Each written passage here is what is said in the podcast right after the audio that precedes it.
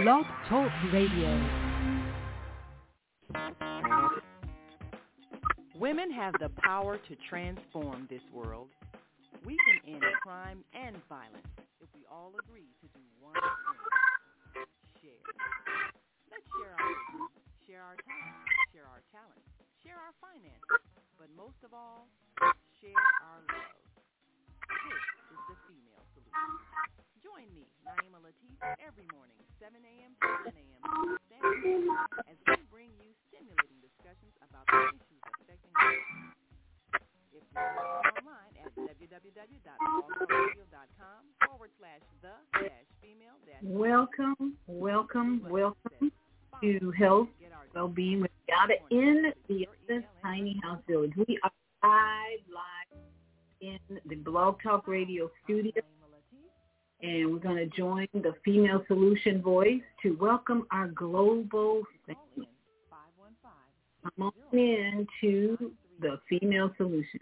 Participate in this daily think tank as we examine the challenges we face and develop solutions that restore peace and harmony. We are global transformers, changing the world from the way it is to the way it should be. We are one. Wherever we live on this earth, we are one human family. On behalf of our team of radio hosts, I'd like to extend a greeting to all the members of our family, whenever and wherever you may be listening around the world.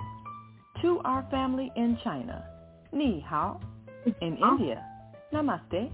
In Japan, Konnichiwa. In Korea, Annyeonghaseyo. In Russia, Zdravstvuyte. In Germany, Guten Tag. In Poland, Dzień dobry. In France, Bonjour. In Spain, Bonjour. Hola. In Italy, Hola. Ciao. In Egypt, Ahlan wa sahlan.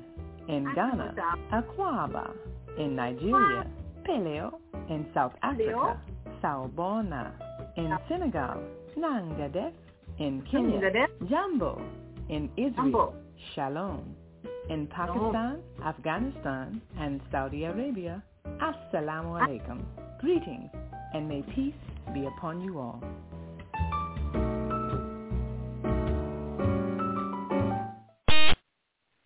And love, love, love, love out to my global family this morning. Thank you, thank you, thank you. It is a beautiful day in Melbourne, Florida, where I'm visiting a friend. And I invite you to join me in Melbourne on the beach. We're going to the beach. The beach is where I'm at. The weather in Florida is just heavenly right now. We're in the seventies. I bet you know the saying in Florida is, if you don't like the weather, wait a couple of days and it will change. And that's exactly what we're going through in Florida. It was forty degrees one morning, and now it's sixty and seventy, and we might even go up to eighty today. So nothing but gratitude, gratitude to be here in Florida, going to the beach, walking on the sand, and grounding. If you don't know about grounding, you should check out the science behind grounding. My my brother Kwame uh, Sonhor sent me a great video from YouTube now, all free, on the power of grounding. So check out grounding so that you can really improve this human vessel's electric work and, and attachment and connection to uh, the power of the earth and your body. So welcome, welcome. And today's topic, reconciling mind and body to create homeostasis. I attended a teaching, a sermon, a, a beautiful, powerful speech about reconciliation and justification. Whoa, it was so powerful. And immediately my brain was connecting my brain to the body, the reconciliation.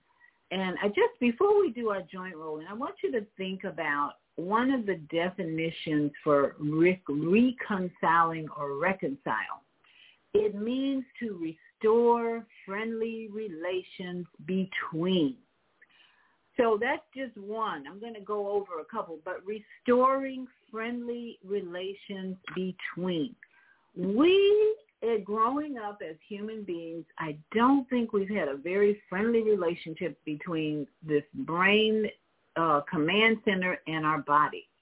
We have been totally ignorant about how to communicate with this body, what's going on between the brain and the body. And so today's show is intended to bring us up to speed, elevate us, enlighten us, bring us the knowledge we need to start using the power of the brain to heal the body, restore the body, balance the body, and bring in homeostasis. That's balance. Homeostasis is about balance. So we're going to learn all about homeostasis today, what that means, and how connecting your brain and your body can really bring more homeostasis into your reality, the, the body working in harmony. And that's what reconciliation is about, harmony, creating harmony. So we're going to talk a lot about the power of the brain and the body today, how we do that. But first, our priority every morning should be fly of yourself. I want to encourage that more and more every day before you get out of bed. So that's why I'm sitting on the bed uh, that I'm sleeping in uh, at my friend's house, so that we can remind you always before you get out of bed, fly, fly, fly, fly. And how do we fly? We roll our joints. We kick the legs up and sit up, roll our head around, and kick our legs up and roll our ankles and our wrists and our knees and our hips, get the fluid flowing. So three major reasons why joint rolling is so beneficial and necessary. Number one, to get your circulation going. When you are moving your joints in a faster speed, doesn't have to be too fast, take your time. But when you're moving your joints, you're creating synovial fluid, which activates and moves, help move your circulation. You're going to get improvement in your circulation just by rolling your ankle joints around, knees and hips. Number two, your lymphatic system gets a boost. It's like pumping, getting the lymphatic system pumping. And that's the system that helps detox, get the glands opening up, clearing out. All over, you got glands in your neck, all over your body. Get those glands clearing out the junk. That's what lymphatic cleaning, that's why junk joint rolling is important. You want to clean out the junk. And then finally, um, your immune system gets a real boost when you do your joint rolling. So those are just three. There's more to uh, joint rolling. But let's do our flying first. Love ourselves this morning.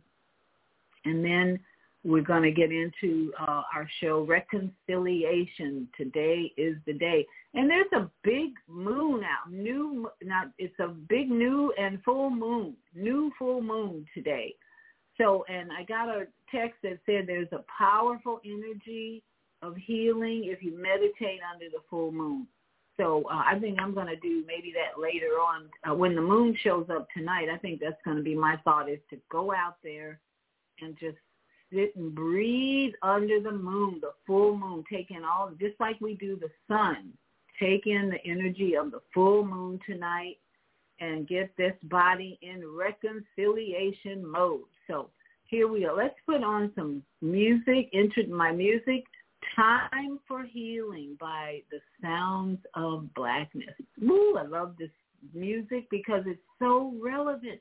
Listen to the words and you'll see how relevant it is today, this music by The Sounds of Blackness. So let's get on your on your leotards and get ready to roll around the head first to get the neck uh, joint, the big neck here, moving, and then we roll around our shoulders, back and forward, and then we lay down on our back, kick our legs up, and get the ankle and the wrist going first, and the knees and the hips. And I'm going to show you two ways to all to roll these joints.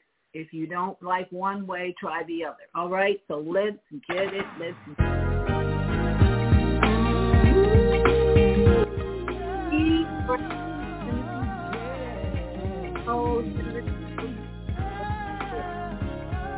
Yep.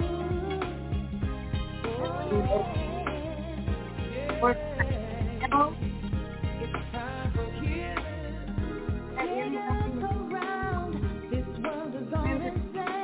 music.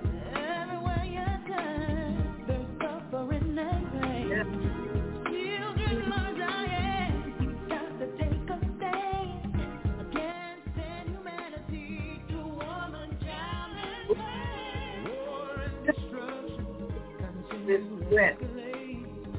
Let's reverse that.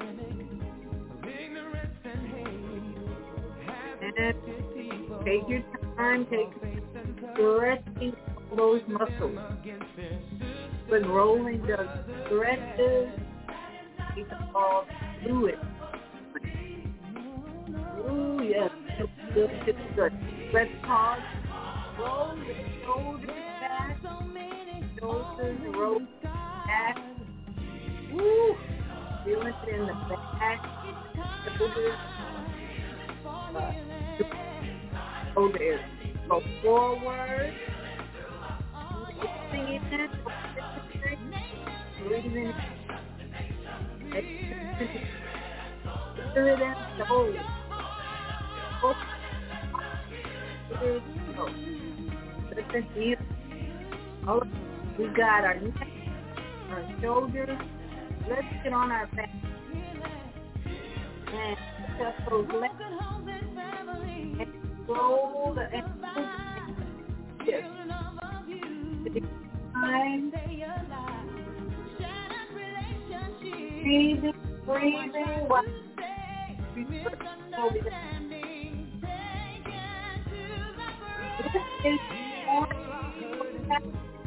Morning, we'll get out because the fool is right, but pain is hard to cover. And your knees stop. We mistreat each other. Hold lower leg going up. Just the knees. It's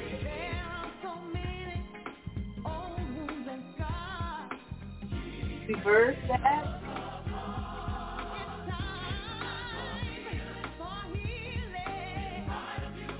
The feet on the bed and roll, roll the elbows, lower arms, lower arms, lower arms. Try the other direction. Lift the elbow, hold. Loosen, loosen, loosen up, up. Breathing, breathing. All right. Let's get on the side.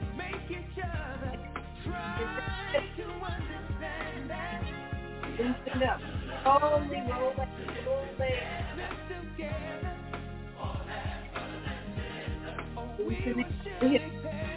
Wait for three if you're just More. Let's reverse that.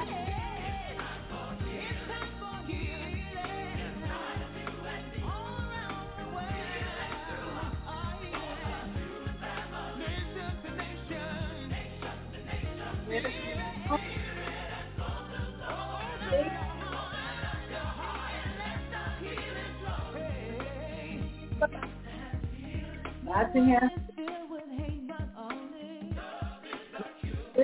So that's why we cry. Love you.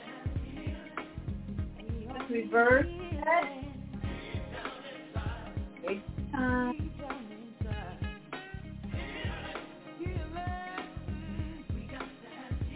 Loosening up all the business. If you have trouble with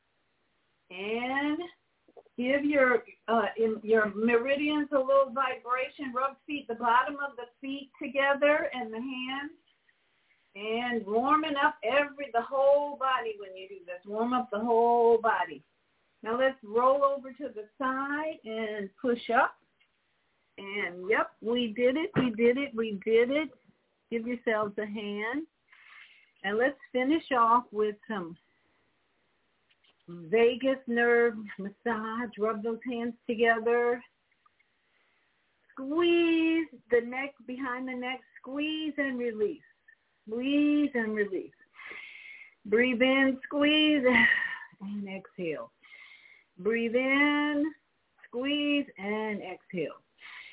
Breathe in, oh, squeeze, and oh, feeling so much better. Muscles are not as tense now, so let's just give our shoulders a good pat, pat down the arms. The skin is your largest external organ. It needs to be touched, hugged, massaged. It needs that to heal and restore. Touching, massaging, and then vibrating, sending, um, sending a message to the skin that you love your skin, you love your body. Tap on uh, the chest area. This is your thymus gland in here that activates your immune system. Make sure you squeeze on the, touch those breasts. Give them a love massage every day. Give underneath, there's lymphatic glands all around the breast area, so it's good to just touch and release. And then go down to your navel area, pat around the navel area, say hello to your microbiome. Trillions, trillions of cells, they want you to talk to them, talk to them, talk to them. And then finally, let's just give kidneys and our adrenal glands a little pat, love pat back there. Adrenal glands, kidneys on top. Love you, love you, thank you, thank you for all the work you do. Hallelujah, hallelujah. All right. How's that feeling for you? Are you feeling a little bit better, a little more awake? So good. We're going to go into the studio right here. I don't have to move.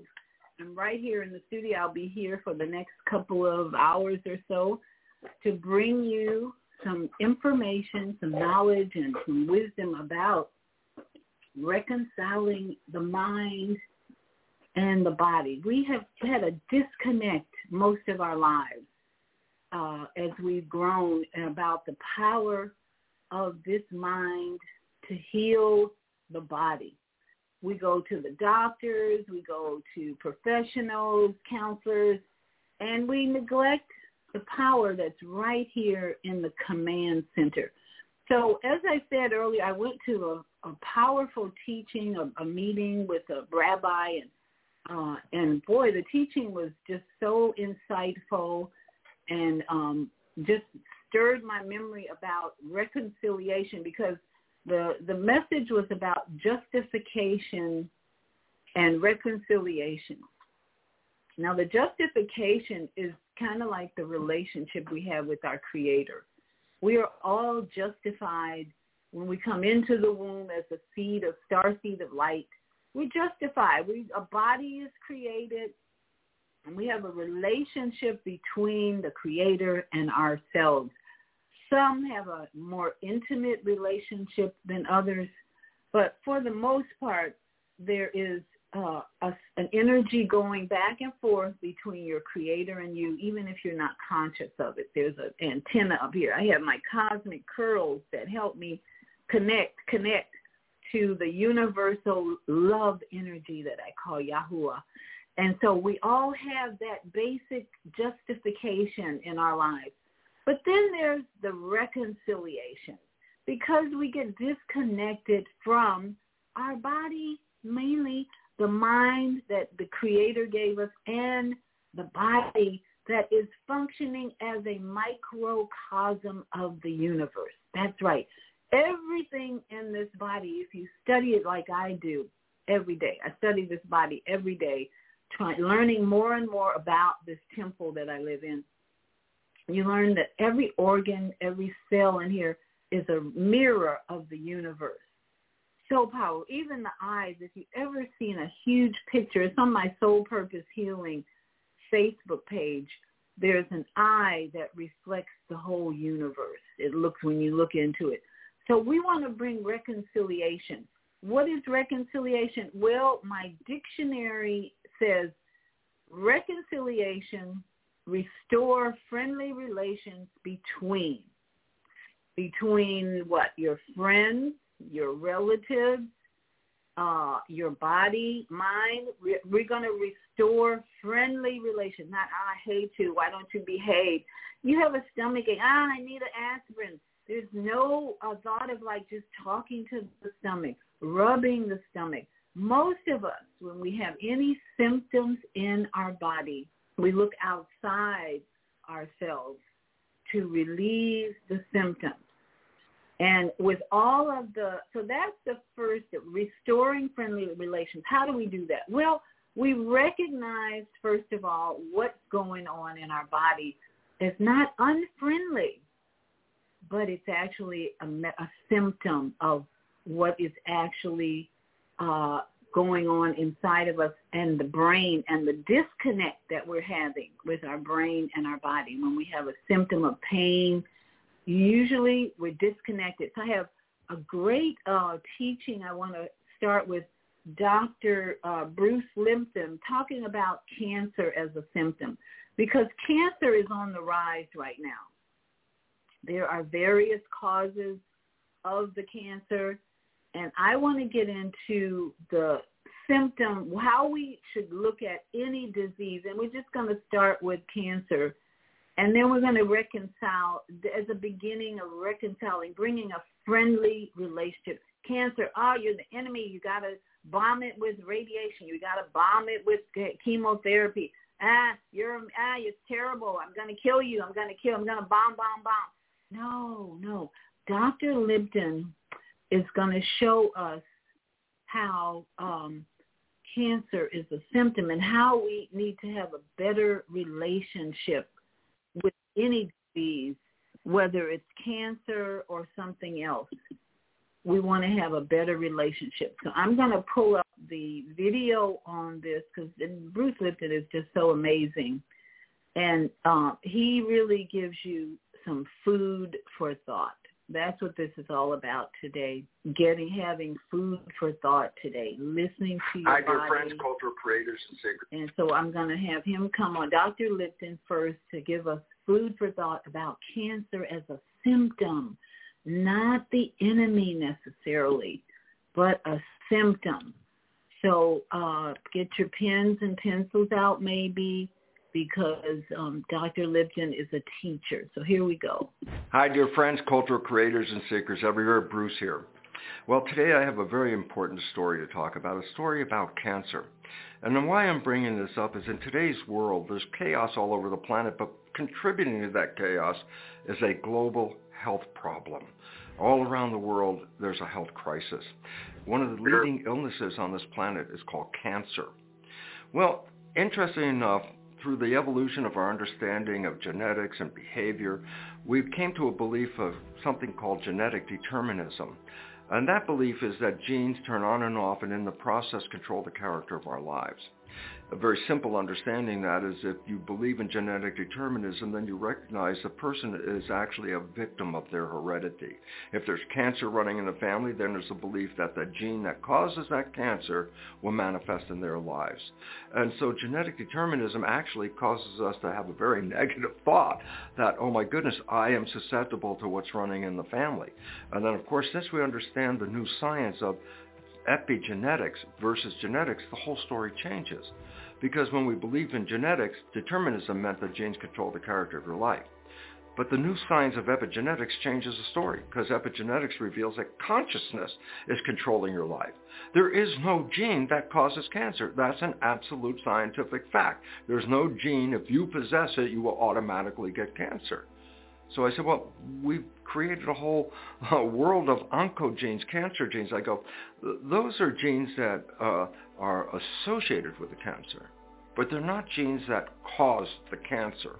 To give a very big example that is familiar to a lot of our audience is uh, a reference to the breast cancer gene, which is, in the minds of women, possession of that gene means that cancer is some inevitable part of their future, breast cancer.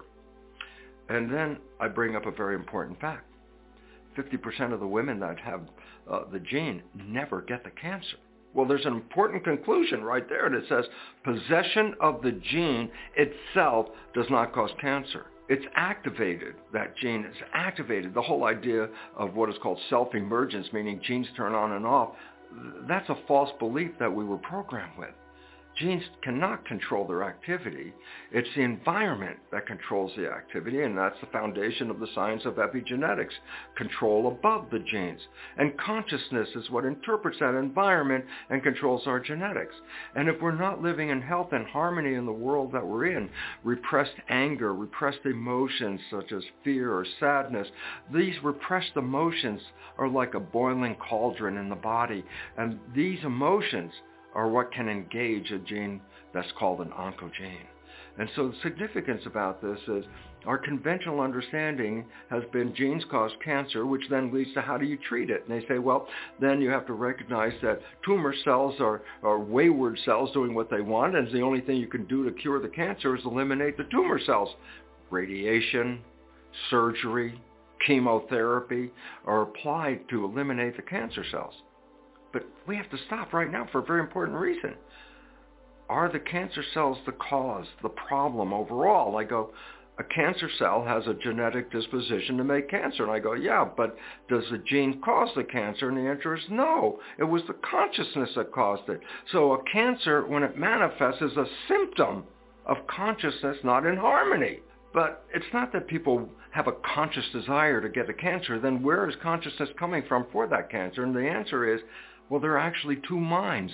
There's the conscious creative mind connected to our identity, our source, our spirituality. But there's a subconscious mind, which is the database of programs that we acquire during our life experiences. So the important part is this. I'm not saying that consciousness, meaning I want to have cancer, is what caused the cancer. What I'm saying is it's a subconscious program uh, expressing a disharmony with the character's life in the world in which they're living. Cancer has been around for a long time, and people have been contributing money. Billions and billions of dollars have been contributed to cancer research to resolve the problem. And I go, all of this time, since nineteen forty, when we actually introduced chemotherapy, since that time, we've been using the old techniques to try to cure cancer in spite of all the research. The significance is that the research that we have doesn't support the healing of cancer.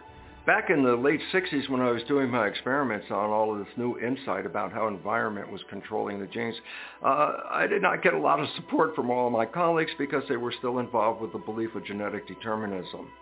But over time, there's now a newer understanding that is coming forth saying exactly what the research I did revealed, and that is the consciousness of the patient is what is altering epigenetic expression of the cancer. This is a complete paradigm change from looking at genes controlling cancer to recognizing that consciousness is controlling cancer. Science, being based on Newtonian physics, separated the universe into matter and energy, and the body being matter uh, could only be dealt with by dealing with the physical body. And that's why when cancer research started, they were looking at what physical way they could intervene to stop the cancer, which of course led to uh, the surgery, the radiation, the chemotherapy. But when quantum physics entered the world, it said that the material aspect of our universe is an illusion of energy, that everything is energy. So if we start looking at cancer as a consequence of energy, then if we look at the source of that cancer, we can now go back and say the source of that cancer was energy.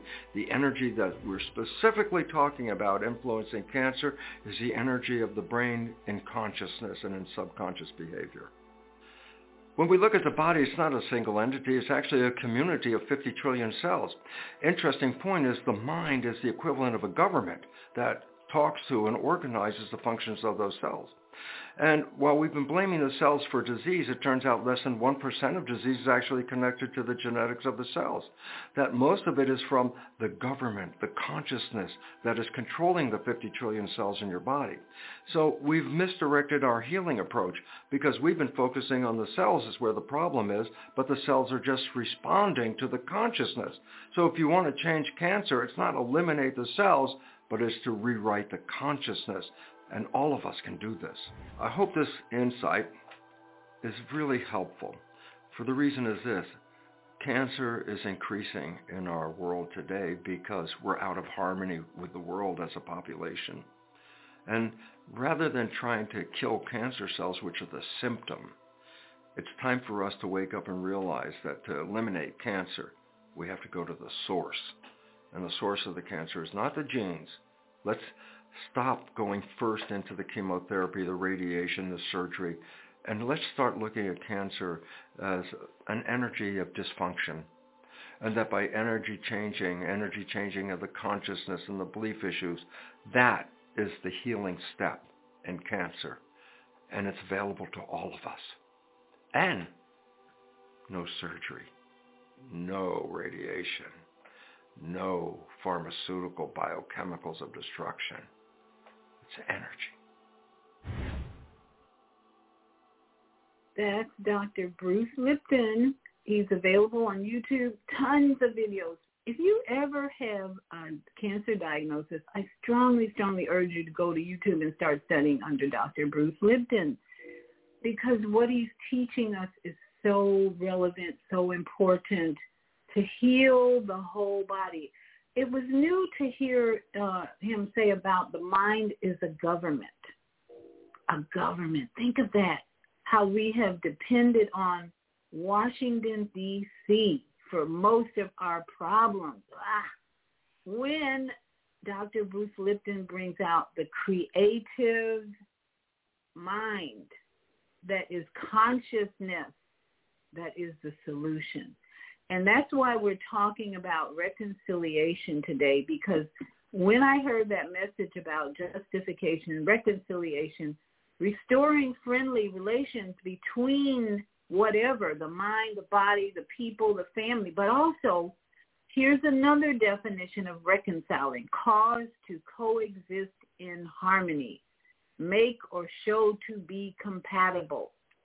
We, we, we, we, and I could say me too in my earlier, we have not been in harmony with the government of our mind.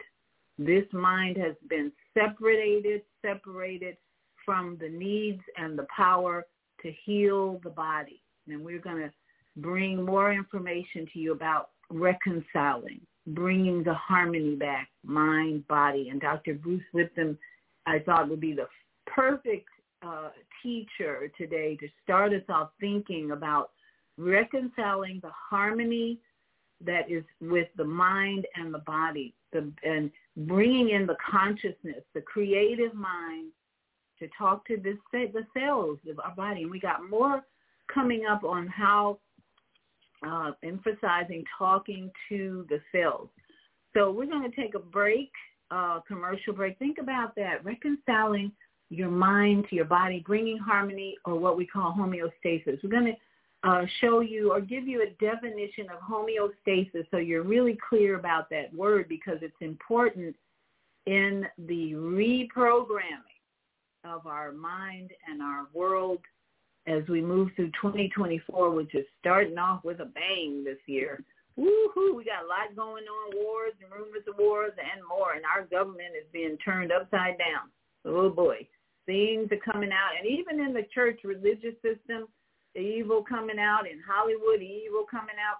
This is going to be an exciting year, and I want all of us to be prepared by reconciling, reconciliation, reconciling, re-counseling, re-counsel, counsel, counsel, counsel, government to the body. So we're going to be right back after some brief messages. We all say we would like to be wealthy, but wealth isn't determined by how much money you have. Wealth is determined by your power to define what money is.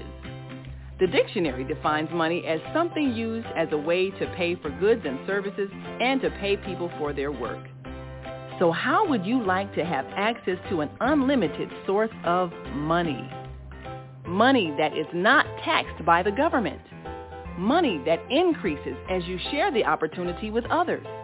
Money that you can use to pay for goods and services and pay people for their work. I'm talking about Bitcoin. It's the future of independent wealth building. Bitcoin is the new money that you control. Get started building your wealth. Call three one two, eight four nine, three four five six. That's three one two, eight four nine, three four five six.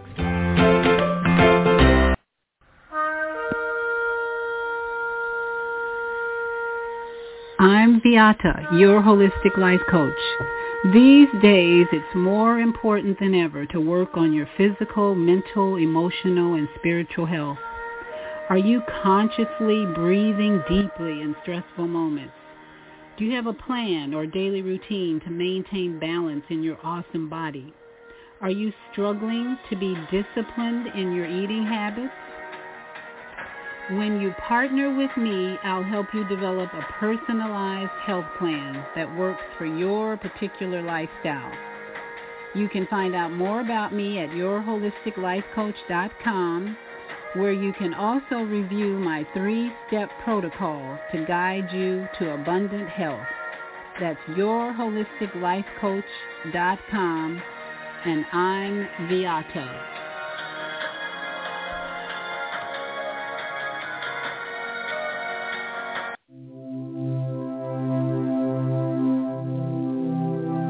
Do you want to live in a world without war? Join our global peace movement. Heavenly Culture World Peace Restoration of Light transcends culture, religion, ideology, and other boundaries to achieve peaceful harmony in the global society.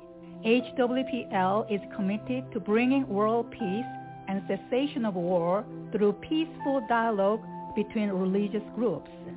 I am Director Shin-Suk Kim of the H W P L Chicago branch of North America. Join us for our next gathering. Call seven seven three, five eight zero, one five zero one and be a part of the movement for world peace. Email us at chicago h w p l at gmail dot com.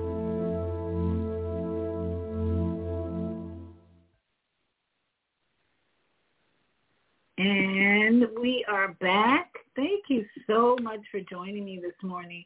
Um, we are, and I want to just say a big, big thank you for all of you who were with me on Soul Purpose Healing Sunday. We had some real t- difficulties. Interesting enough, the problem I had on Sunday was about connection.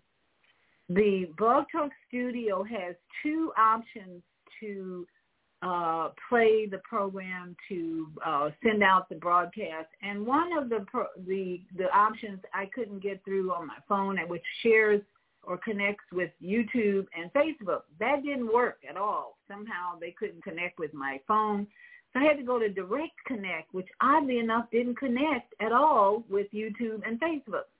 Ah, thank goodness today all of those things are connecting well. Uh, everybody on Blog Talk Studio can hear what's going on in YouTube, Facebook, and my videos that I play. many, many, many, many thanks to all of you who were patiently waiting with me to connect and put out the, the, the message on Sunday uh, about melanin and um, and mushrooms. In fact, we're going to do a part two, I believe, this Sunday with Eddie Harris. He's going to bring a, a, the next level of melanin and um, mushrooms. Power, we're going to have a very powerful part two uh, this Sunday on Soul Purpose Healing uh, at eight p.m. But thank you all for hanging in there with me when technology, and we have this disconnect, which is so weird uh, sometimes, how words, direct connect, didn't connect at all. But we were able to broadcast through YouTube and Facebook and on Blog Talk Radio. So if you're just joining me, thank you, thank you, thank you. Appreciate you so much for co- joining in this community, collective, global effort to bring knowledge, wisdom, and overstanding, understanding to our body, health, mind, and well-being. It's so important. I believe part of the reason we have such a war going on all over the planet because we're not at peace within here. So starting here every morning, flying, first loving yourself, that's where it changes the world. So thank you. We're going to talk more about reconciling the mind, which is the consciousness, bringing consciousness into play, and so that we can promote homeostasis. So what is homeostasis? That's what I want to share with you. Everybody should be familiar with this word because if you're into health and well-being, this is a word that tells us how to balance or how our body should be in balance. It's all homeostasis basically means balance. But I have this really Uh, cute and, and informative uh, video about the negative, positive energy that is displayed or that is activated or in process when we're working on homeostasis. So let's listen to a little teaching about homeostasis and negative and positive energy.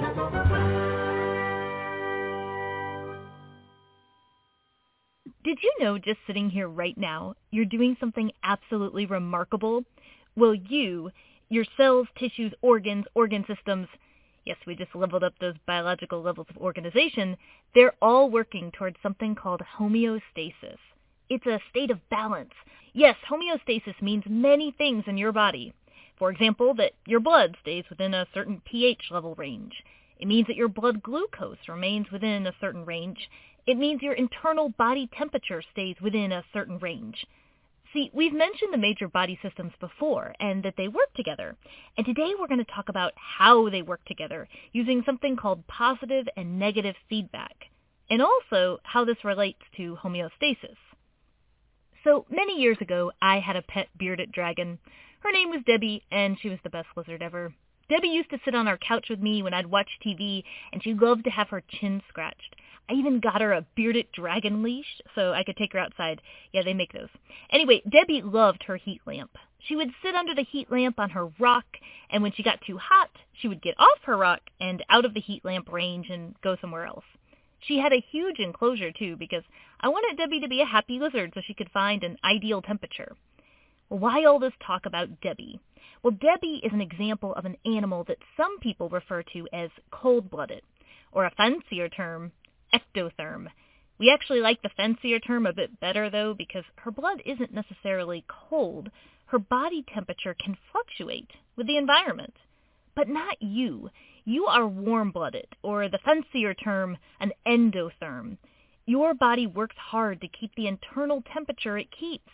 It's also a beautiful example of something called negative feedback. Before we define it, let us show you this example. Say you're in an environment that is very hot, like being outside in the Texas summer heat. That's typically hot. Thanks to nerves, which can act as sensors, the brain notices this. It will send signals to counteract this variable. Sweat glands do what they do best, sweat. Heat is lost as that sweat evaporates off your skin. You may have some redness, too. That's because your blood vessels are getting wider, dilating, in order to help get rid of that heat. And the result, whether you realize it or not, helps you lower your body temperature. But wait, what if you go inside now and the A C is blasting? You'll stop sweating. You may even shiver. The muscle contractions of shivering can generate heat. And those blood vessels will now decrease in diameter size, constrict, to help you conserve the heat because that makes it harder for the heat to escape. Your body temperature can increase then. This is negative feedback. So a simplified definition, negative feedback is when some variable triggers a counteracting response in order to come back to some set point. If we consider that this whole thing is actually a negative feedback loop, we can see that the negative feedback brings the body back to the set point, which in this case is a stable temperature, keeping homeostasis. Negative feedback is also going on in the regulation of your glucose, your blood sugar.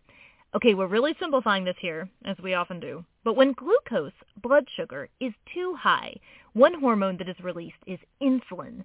I always imagine insulin as this hormone that makes the cells say, feed me, because it has the ability to make cells take in glucose. On the flip side, if glucose is too low in the blood, a hormone called glucagon can be released. This hormone can have many effects, and one of them is that it can cause the liver to release glucose into the blood. There's more to the regulation of blood sugar than this, but you can see how this is negative feedback. You have counteracting responses here in order to keep homeostasis. So what about positive feedback? Positive feedback is when, instead of getting a counteracting response to some variable, you instead intensify the variable. Positive feedback can be like more, more, more instead of let's counteract this. The example that always stuck with me when I was a student is the example about the human baby being born. In biology classrooms everywhere, it's a classic example. When a human baby is ready to be born, there is pressure on the cervix, and that pressure and the hormones involved cause contractions of the uterus, because that's a big part about how the baby is going to be born. More release of hormones will equal more contractions and pressure, which will cause more release of hormones. More release of hormones will mean more contractions and pressure. Contractions help get the baby out, but it's also a part of a beautiful illustration of what positive feedback can do. So why do we care about feedback? Other than, you know, the importance of negative feedback in maintaining homeostasis and the role of positive feedback in many body processes. Well, we also need to understand feedback so we can understand what is happening when there is a problem in the feedback systems. One example, perhaps you've heard of type one diabetes. It's a disorder that can mean that your pancreas, which is an organ that is involved with making some hormones like insulin, is not working correctly. Insulin is not produced, and because of that, one issue is that you're not going to be able to get glucose, the blood sugar, into your cells. Now, glucose outside of the cells cannot be used in cellular respiration. The cells need to take the glucose in to make A T P energy in cellular respiration. Therefore, your cells need to be able to take in the glucose to survive.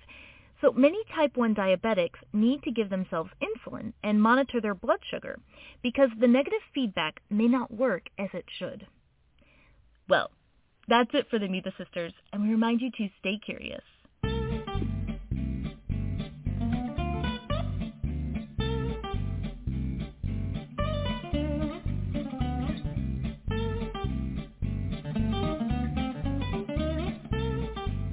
So that was helpful for you to just homeostasis, because that's what we are talking about today, bringing reconciliation between the government, the mind, and the body will help bring homeostasis or balance to the whole system. So here's another definition of reconcile: to make one account consistent with another, especially by allowing for transactions begun but not yet completed. How about that one in terms of the body? A transaction begun but not yet completed. Let's look at what Bruce Lipton said about even cancer. When those cancer cells start growing and you go to the doctor and they do all these tests and say, oh, you have cancer, that's like a transaction that's begun. But how do you complete it? The problem we have is we don't complete it by bringing in the mind to talk to the cells, the cancer cells, and as Doctor Lipton said, uh, to respond to what's going on in the body. Instead, we go outside and look for chemo, radiation, surgery.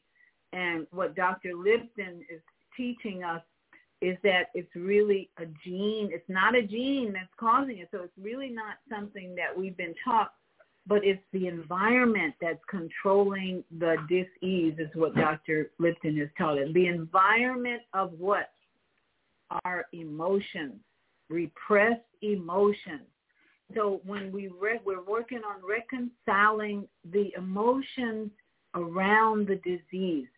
I have, many of you may have heard my story about my older sister who was diagnosed with breast cancer. Now, this happened after her only child was hit by a car and died that evening. All of a sudden, one, in one day, she lost child of fourteen years old. Threw her into extreme trauma, and a month or, or several months later, breast cancer showed up. And for, to the day of her death, she carried the emotions of grief, unforgiveness, and guilt. Ugh, I observed my sister in my home express grief, unforgiveness, and guilt like I'd never seen before. Beautiful lesson for me. It wasn't fun at the time because it was nine months of going back and forth to the emergency room and taking pain medications. Best lesson I've ever had in my life about emotions, because she was living in my home with me, me and my family, because she needed to leave the Chicago area where the death of her child took place. And I observed that so keenly because I was trying to help her and I was controlling everything. I thought, you know, we get juicing, do the juicing, and we do the raw foods. And she even was drinking uh, alkaline water, and all of that didn't make a difference. The cancer just spread right through one, her, I think it was her left breast. Yeah, left breast is a loss of a child. And then um, on one day, third day of the week, third day of, it was actually April, she took three breaths at three o'clock and her soul said adios. And that was my lesson beginning to learn about German New Medicine and how trauma in our life produces cells, cancer cells, if we don't find what? Reconciliation. Reconciling that the transaction that began cancer needed to be completed by not drugs and therapy or radiation and all that, but by peace and acceptance and reconciliation with self, that lessons galore, everything happens for a reason. The lessons galore that we needed, we need when we have a death like that. So that's why we want to reconcile, because as Doctor Bruce Lipton says, we have been taught that the gene causes the cancer. So epigenetics is the new uh, belief, the new truth, the new teaching that it's above the genes. It's your environment. And the government of the disease starts here. So today we want to, if you have any questions or comments uh, in the studio, please press one. And those of you in, um, in, um, Those of you in YouTube or Facebook Live, feel free to comment. We've got a comment from Empress Regina. I bow to the Empress Regina. She's in this house. Empress Regina's in the house. Great being, beloved. Thank you, Regina. You are the great being. I am the great. We are great beings today because we showed up. Hallelujah. So we're going to continue. We're talking, if you just joined us, talking about reconciliation and homeostasis. As we just played, homeostasis is about balance. When you have disease, you're out of balance. You have a headache, you're out of balance. You have a pain in your shoulder, out of balance. So we want to show how do we get back in balance. That's what we're talking about. And um, how childhood trauma leads to the imbalance.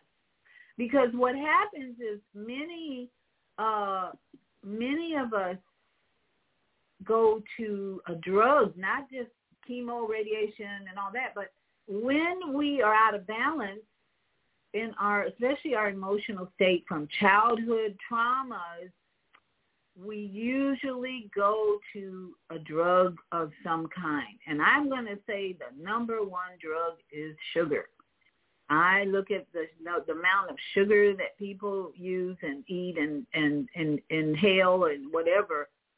Uh, that's the number one drug. But then we have um, we have so many other drugs available to us that distract us from healing uh, the real cause of our disease, and that is usually childhood trauma. So I'm going to play, uh, again, Doctor Gabor uh, on how we um, trauma, how childhood trauma leads to addiction. It's a cute little uh, um, animated uh, artistic drawing where he displays um, how the childhood trauma affects our addictions and our disease. And we talked about A C Es. I'm going to go into A C Es, but this illustration will give us a visual and a, a very good summary by Doctor Gabor Maté, who's an expert on addiction, on what leads up to disease, what leads up to addictions because of our childhood traumas. And we want I want you to just be so aware of A C Es, adverse childhood experience, and that's what is demonstrated in this next audio. Doctor Gabor uh, brings us an audio of uh, explaining A C Es, but he doesn't call it A C Es. He calls it trauma, childhood trauma or stress. We could call it toxic stress. But I'm going to be bringing this every week because some people forgot. I, I've talked about A C Es the last two shows, and then other people are not remembering what A C Es stands for. So A C Es, adverse childhood experiences.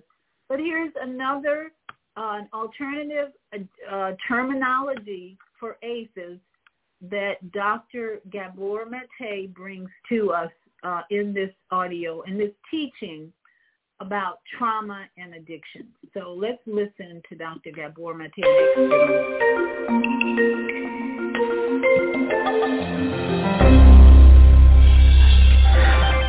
So an addiction is a complex psychological, physiological process, but which manifests in any behavior, any behavior that a person enjoys, that a person enjoys, finds relief in, and therefore craves in the short term, but suffers negative consequences in the long term and doesn't give up despite the negative consequences. So craving, pleasure, relief in the short term, negative consequences in the long term, inability to give it up. Now, notice I have said nothing about substances. I said any behavior. So it could be related to cocaine, crystal meth, heroin, fentanyl, marijuana, nicotine, alcohol, whatever. Could also be sex, gambling, internet, relationships, shopping, eating, work, extreme sports, working out, um, pornography, any number of uh, human activities. So I said any behavior. Now, the official definition of addiction, according to the American um, Society for Addiction Medicine, is that this is primary a brain, it's a primary brain disorder. It arises in the brain, largely due to genetic reasons. This is how they see it, and I say that's just not true. Uh, the other popular idea about addiction is that it's a choice that somebody makes, that people choose to be addicted, which is what the legal system is based on. Because if people are not choosing, what are we punishing them for? And and uh, although I think the medical definition is closer to the truth, I don't see it as a genetic, it's a genetic disorder, and I don't see it as a primary brain disorder. So let me perhaps show you why, if that's okay. A human being has two fundamental needs, apart from the physical needs, in infancy, in childhood. One is for attachment. Now, attachment is the closeness and proximity with another human being for the sake of being looked after or for the sake of looking after the other. Now, human beings, as mammals and even birds, are creatures of attachment. We have to connect and attach because otherwise we don't survive. If there's nobody that's motivated to take care of us, to attach to us that way, and we're not motivated to attach to others, we just can't survive. One interesting thing is, is that the endorphins, which um, are the body's internal opiate uh, chemicals, which heroin and all the other opiates resemble, they have to facilitate attachment. So if you take infant mice and you knock out their endorphin receptors so they don't have endorphin opiate activity in their brain, they won't cry for help and separate from their mothers, which would mean that they would die in the wild. And which goes back to what happens in early in childhood when there's stress and trauma, these uh, these endorphin systems don't develop. And then when people do heroin, it feels like a warm, soft hug to them. They feel love and connection for the first time. That's why it's so powerful. But so we have this need for attachment, without which obviously the human infant, who is the most helpless, the most dependent, the least mature of any creature in the universe at birth, uh, cannot survive without the attachment. And that attachment relationship, given that we have the longest period of development of any creature, you know, well into adolescence and, and beyond, attachment is not a negotiable need. But we have another need, which is authenticity. Now, authenticity, auto to self, means being connected to ourselves, just knowing what we feel and being able to act on it. So that means our gut feelings. So let's look at how human beings evolved. For hundreds of thousands of years, and for one hundred thousand years or so of this species existing on Earth, how did we live? We didn't live in cities and houses and so on. We lived out there in the wild until very recently in human um, existence. Now, just how long do you survive in the wild if you're not connected to your gut feelings? Not very long. If you start using your intellect instead of your gut feelings, you just don't survive. So that's a powerful survival need as well. So attachment is a survival need. Authenticity is a survival need.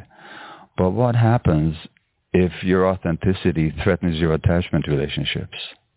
For example, as a two-year-old, you get angry because you didn't get that cookie before dinner.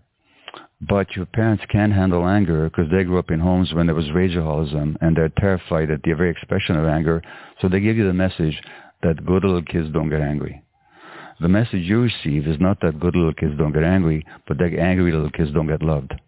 Because your parents are now sullen, they won't look at you, they talk to you in a harsh way, you're not getting loved. Not experiencing love at that moment. Now, but you got to stay attached. Guess what you're going to suppress? The authenticity every time. And this is how we lose connection to ourselves and to our gut feelings. So that, strangely enough, that very dynamic, which is essential for human survival in a natural setting, not becomes a threat to our survival in this in this more modern setting, where to stay authentic is to threaten attachment. And so we give up our authenticity, and then we wonder who the hell we are, and whose life is this, and who's experiencing all this, and this life doesn't, you know, and who am I really? And so that's where the reconnection has to happen. That's where the healing happens, is with that reconnection. But it's because of that conflict, the tragic conflict in childhood between authenticity and attachment that most of us face, that we lose ourselves and lose connection to our gut feelings. Now, this leads to the uh, the question of trauma, because it's one thing to recognize that all this originates in childhood pain. It's quite another to transform that pain. And for that, we have to understand what trauma is. So people often think that trauma is what happens to you. So trauma is a divorce when you were small and your parents fighting. Trauma is your mother's depression. Trauma is your father's alcoholism. Trauma is your parents' argumentation. Trauma is physical or sexual abuse or some loss. Those aren't the traumas. Those are traumatic. But the trauma is not what happens to you. The trauma is what happens inside you. And as a result of these traumatic events, what happens inside you is you get, you get disconnected from your emotions, and you're disconnected from your body, and you have difficulty being in the present moment, and you develop a negative view of your world, and a negative view of yourself, and a defensive view of other people. And these perspectives keep showing up in your life in the present. So in other words, the addiction is not the primary problem. It's an attempt to solve a problem. And then the real question is, how did the problem arise? In other words, this is where my theory is that it's always rooted in childhood trauma, mm-hmm. and that the addiction is an attempt to deal with the effects of childhood trauma, which it does temporarily, mm-hmm. while it creates even more problems in the long term. And so the issue is not just to recognize what happened ten, fifteen, thirty, however many years ago, but to actually recognize their manifestations in the present moment and to transcend them. And how do you do that? By reconnecting with yourself, by restoring the connection with your body primarily and with your emotions that you lost. And once you do, when you found these things again, then you have what we call recovery. Because what does it mean to recover something? It means to find it again. So what is it that people find when they recover? They find themselves. And the loss of self is the essence of trauma. So the real purpose of, uh, of, of, of addiction treatment, mental health treatment, any kind of healing, is reconnection.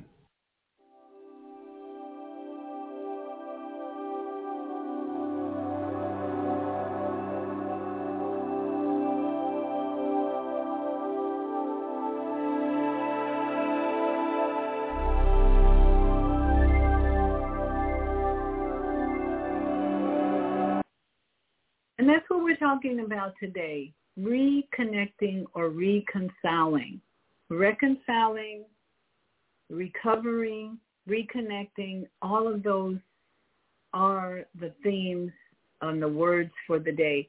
So as we go to another break, here's another definition of reconcile. It means to settle, settle a disagreement, for instance. Hmm. Settle a disagreement. So what have you been disagreeable about in terms of your mind and your body? Have you been um, overeating, for instance, having three meals a day plus other snacks and, and just gorging yourselves and, and or just finding the healing in food more than breathe, breath work or meditation or things like that? Where have you been disagreeable with yourself? Because as Doctor Gabor pointed out, it's not what happens uh, happens to us so much, but what happens inside of us. There's a disagreement that has occurred, and what we want to promote today is a settlement of that disagreement that is causing you to have headaches, to have cancer, to have whatever imbalance you have, which is a lack of homeostasis. We want to bring you back to uh, reconcilement, reconnect you, and recovery as much as possible today. So think about um, what areas have you been disagreeable with in terms of your body connecting to your brain? How has your brain disconnected from your body, and what do you need to settle today in that disagreeable state that you may have been in, in your body? We'll take a break, and then when we come back, we'll take your questions if you have any, or comments. Feel free to post your comments on Facebook, and we'll be right back after these messages.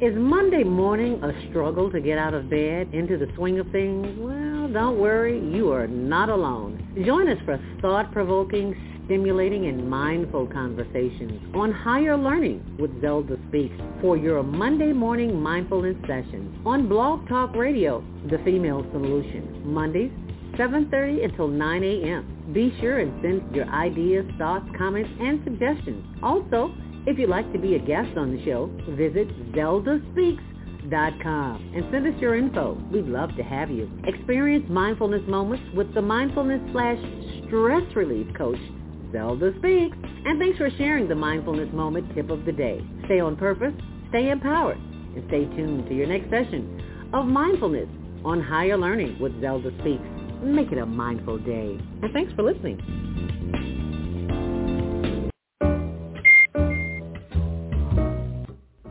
I'm Naima Latif. Join me and my co-host Kareem Hamid every Wednesday morning, seven a.m. to nine a.m. on the Female Solution Radio Show as we explore that relationship that is the foundation for our society, the relationship between men and women, husbands and wives.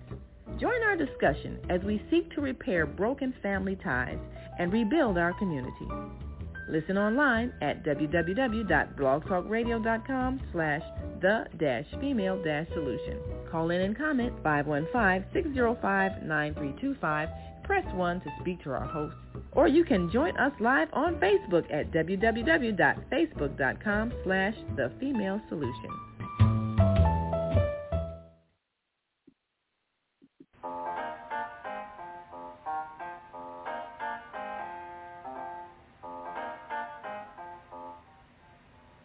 Have you ever dreamed of going to exotic places, meeting fascinating people, enjoying uplifting music, and spending nights in a luxurious hotel? Do you look forward to a relaxing vacation where you can walk along the beach or sit in a quiet park and enjoy the sunset or sunrise? Whether you're flying around the world or driving across the country, we will share travel tips that will help you stay safe while you enjoy the journey. Join me every third Saturday of the month, twelve noon to two p.m. Central Standard Time, and move around with Deborah here on the Female Solution Show. Call in and comment five one five, six zero five, nine three two five and press one to speak.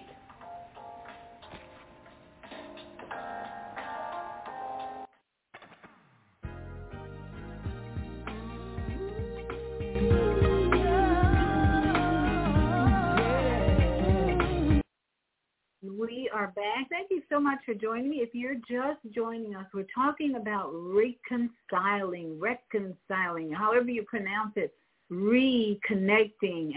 I've given three definitions of reconciliation, which was so enlightening to me even, that we're talking about restoring friendly relations between brain and body. We're talking about causing to coexist in harmony, brain and body, making consistent make consistent with another, one account, especially allowing for transactions begun but not yet completed, cancer and development of things that are not completed, and settling. And then another one is reconcile someone to make someone accept something, a disagreeable or unwelcome thing. So there's so many ways of looking at reconcilement, but even uh, my guest speakers today have brought out different word, reconnecting and recovering, and even uh, Doctor Uh, Bruce Lipton, uh, community, bringing back community awareness and healing our dysfunctions. So when we talk about reconciling, we have work to do to bring what? Homeostasis, balance. And how do we know we're out of balance? As the, the teaching said, there are just symptoms in the body that tell us something that is out of balance. And what we want to do is start developing authenticity, what? Acting on our gut feelings, which we weren't able to do always in childhood. So I'm going to go to the phones right now. We've got um, our executive producer is on the on-air network, where we have a caller, I believe. So, Naima, your mic is open if you want to bring in the caller on the on-air network. three one two, seven two one. Um, yes, uh, Minister Plump, uh, unmute yourself. Go right ahead. Yes. Uh, way on your shalom, Mahua. We don't die, we multiply. Back is beautiful with you, Doctor V, and you too, Sister Naima. Assalamu alaikum. Good morning to you, and Happy New Year, as we say, especially Kwanzaa. Hallelujah. Minister Plump from Chicago, Illinois. And you know, Kwanzaa equals to twenty-three, and the female solution is uh, the best of the best for our healing and our success uh, concerning being reconnected back to God, being reconnected back to uh, your family, being reconnected back to yourself, and being reconnected back to the community. And I remember uh, also a, a form of a reconciliation, which we have launched this year, and have no fear because Plump is here, and that is the Million Man Mind. And with Plump Music Productions, we are going forward forever and backwards never. And we are, we are, we are, we are doing that right here in Chicago, America, and the world. You know, the Honorable Minister Farrakhan and uh, Doctor King. So we got the dream and the vision from Doctor King to uh, the Honorable Minister Louis Farrakhan to the Honorable uh, Mayor Harold Lee Washington. And we got the movie coming out, too. Uh, uh, Sister uh, uh, Doctor B and uh, Sister Naima, called The Greatest Good. I talked to Joseph yesterday, Joseph uh, Michael Chapin, and uh, we're going to be hiring everyone that want to work and remember their story concerning uh, Mayor Harold Washington and the campaign, and we're getting ready for your birthday, your birthday, birthday, Sister Naima, and we need you. Everything with you is nothing without you on April fifteenth. So we need all the help we can get, and and for brothers and sisters that want to really uh, employ themselves as a, a superstar entrepreneur, then they welcome to get in touch with Brother Plump at three one two six uh, excuse me three one two, eight eight two, five nine three five. Thank you. Thank you, is, Doctor Uh, is there any questions at this point? I'm sorry, what was that? I was saying, is there any questions about the greatest, which is, uh, I could say, uh, the Female Solution is the greatest station, radio, and T V station in the nation. And we want to get all Harold's people back together so they can tell their story. Uh, you know, like you all do us as commentators. Everybody needs Thank to tell their own story, and that'll be a good thing to do. Yeah, thank you. Thank you so much, uh, Minister Plump. Minister Plump is, uh, lives in Chicago bringing music and positivity, and now he's promoting a movie about one of the most amazing mayors of our time, uh, Mayor Harold Washington. It's really interesting how, po- when you look at politics today, how it's changing and evolving and devolving and all kinds of things. We got a, a governor in Texas fighting the federal government about keeping uh, immigrants out of his state. And so it's really interesting to see how this, it's almost like a civil war developing, because a governor is saying, I don't want to have, we don't want to have any more uh, people coming into our country who don't do it legally.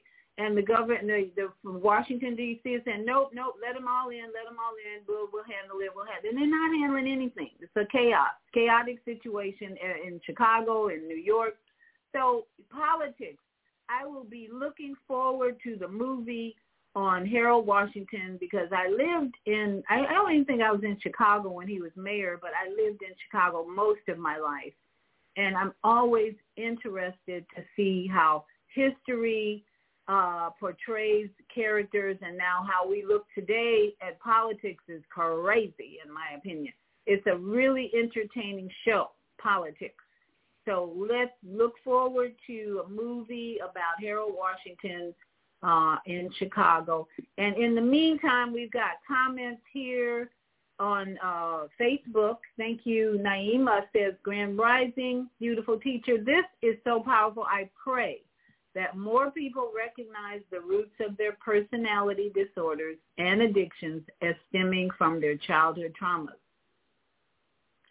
That's why I'm playing Doctor Gabor maybe every Friday until we all are more consciously aware of the root of our diseases. As Doctor Lipton said earlier, cancer is a symptom. Uh, diabetes is a symptom. All these names that they give, uh, lymphoma is a symptom. Uh, meningitis or, or multiple sclerosis is a symptom. Why? Because Doctor Lipton points out beautifully, and, and some of my other guests will point out, everything is energy. the community that develops the disease is inside of us, and the connection of consciousness, the creative mind, to the body is what can change the, the cells in our body. So that's why we're talking about um, reconciliation today, because there was a powerful teaching uh, that I heard this week, but I immediately was thinking about the body, the reconciliation needed between the conscious mind and the cell, all the amazing cells in the body. Uh, so we've got another comment from Zelda, our Monday morning mindfulness host. Uh, wow, what's the name of Doctor So I, Gabor's video on addiction. I sent that. Uh, I posted that here on uh, my StreamYard, YouTube, Facebook. The Doctor Gabor video is How Childhood Trauma Leads to Addiction. I love that video because of the video, the, the artistic description and Uh, a vi- vi- video that they bring, the animation to the subject that helps us understand it better. So uh, thank you, Zelda, for that question. Thank you, Naima. And all of you in the Blog Talk Radio studio, we're here together to reconcile knowledge and wisdom, because in this talk I heard um, what he brings out, what he brought out about justification, Uh, reconcili- reconciliation, was that wisdom is what unlocks your story. As, as Minister Plump pointed out, we all have a story. When I wrote my dad's book, which is the book is behind me, uh, Sherman Howard uh, from Football and Beyond, my dad was just so bad. Didn't, it wasn't a big deal for him. I wrote. I spent six years working on his story. You know what he said? Well, everybody has a story. And I said, okay, Dad. So I promoted the book for a while, and then we sold several copies. I went. I was asked to speak about the book at high school. We did a workshop on it. I had great, great fun. But I always think back to his comment, everybody has a story. That's why all of us should be writing our story. I wrote my story before this book, and I called that book My Body Is Talking to Me. That was, that was my awakening to uh, my role as a uh, homeopathic teacher and as a, a, a holistic life coach, a coach and a therapist, and all the things I do. That was my first story. My body is talking to me. So that's why I'm here uh, to remind us all that our body is always talking to us, and it's our response or our reaction that determines if we get back to homeostasis or balance. Always talk. Headaches, prostate issues, bladder issues, all of it. Our body is talking to us. And what do we do sometimes? Disconnect. There's no uh, connection with the conscious mind to say, okay, what do you, what body, what are you saying to me? What are you trying to tell me? And that's where Louise Hay's book, Heal Your Body, comes in, because this book helps us to translate the messages that our body gives us. But here's another teaching uh, from Do- Joe Dispenza. Joe Dispenza is a very in- popular international teacher on uh, up epigenetics. He teaches on epigenetics. He teaches on psychology, spirituality, so many things. This teaching, he talks about how to command your cells to talk to you. Command your cells. Tell them what to do. Very important. We, this is where we did not reconcile mind and body. This is where we lost, disconnected from our mind and body, because we have not been taught to talk to these cells, wherever they are in our body, whether it's a headache, a knee pain, joint pain, stomach ache. Man, we didn't grow up thinking, talk to the body. I'm doing that with my granddaughter, though. She's coming around with stomach aches, and then I'm like, did you just talk to your stomach? Put your hand on your stomach. Send some love messages to your stomach. Talk to your body. So here's a, a, a professional teacher on this subject, commanding your cells.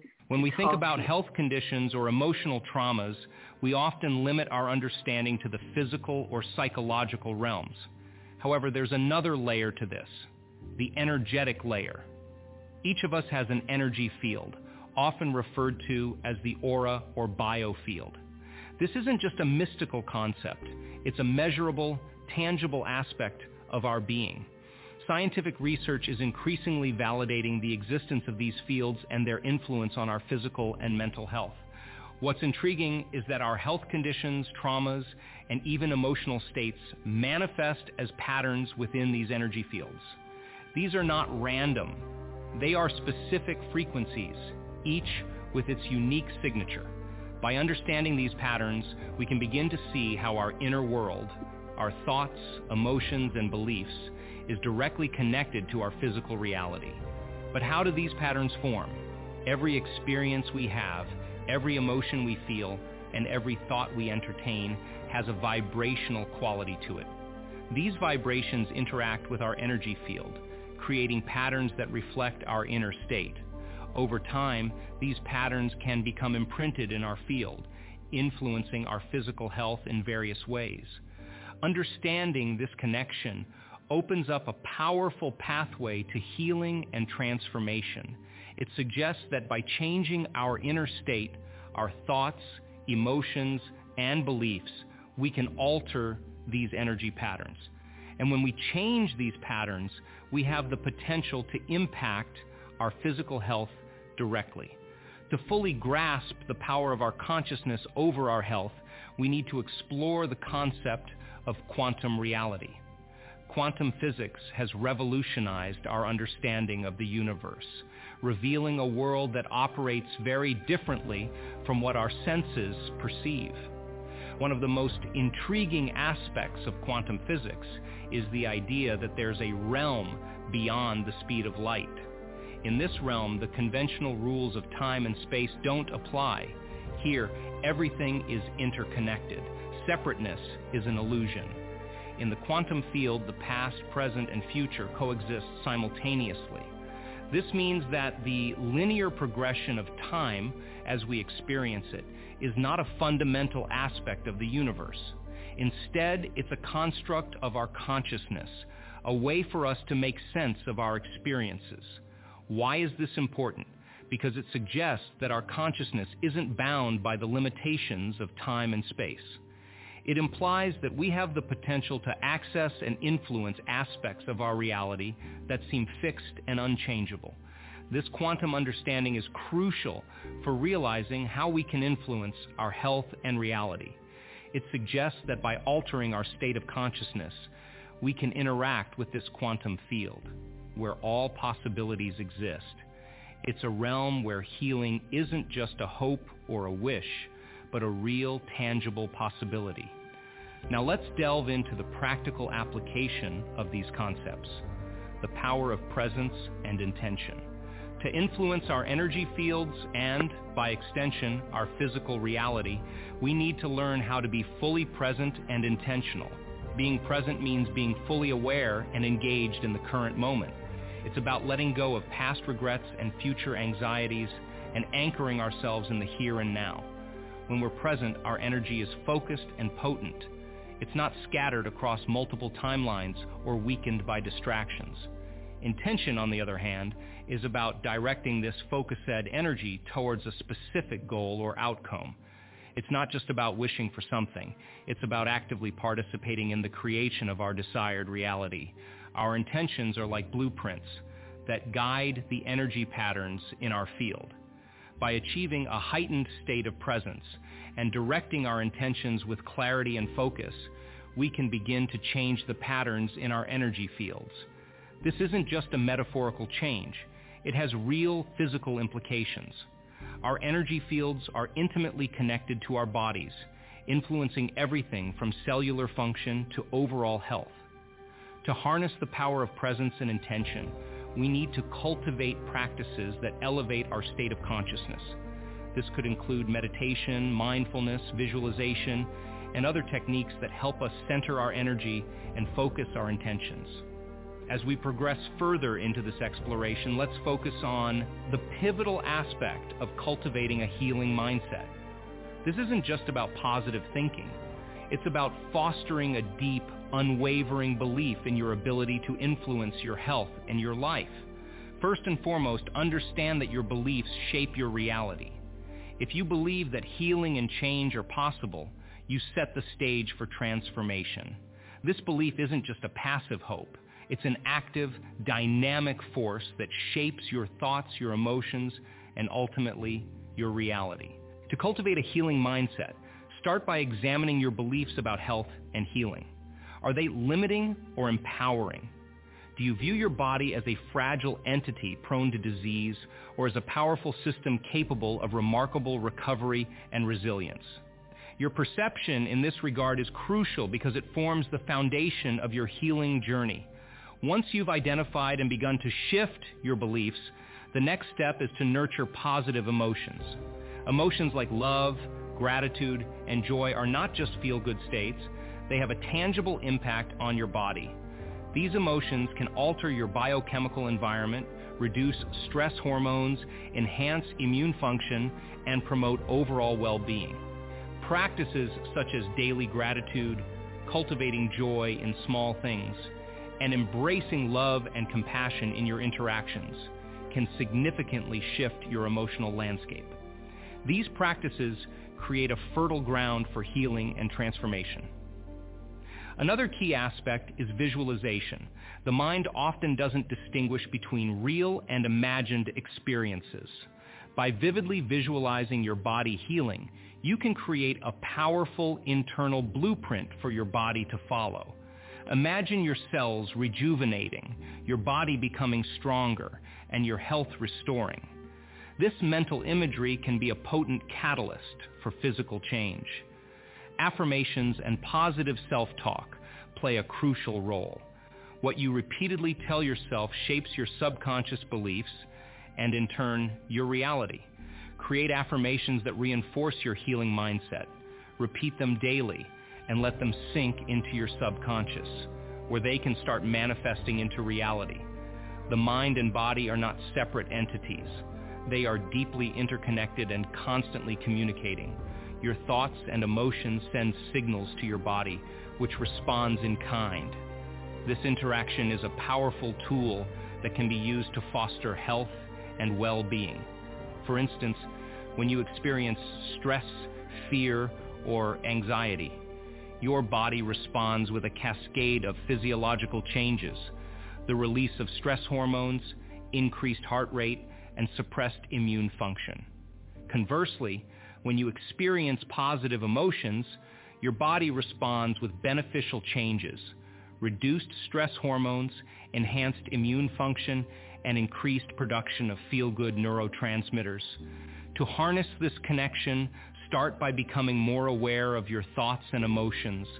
Observe them without judgment and begin to understand their impact on your body. This awareness is the first step in transforming your internal dialogue and emotional landscape.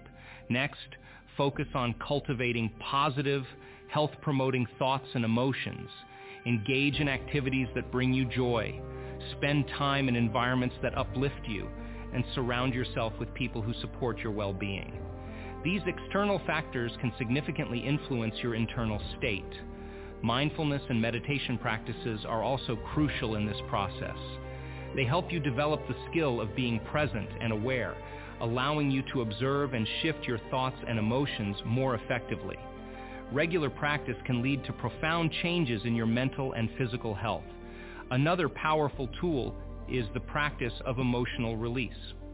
Often we hold on to past traumas and negative emotions, which can manifest as physical symptoms or blocks to healing.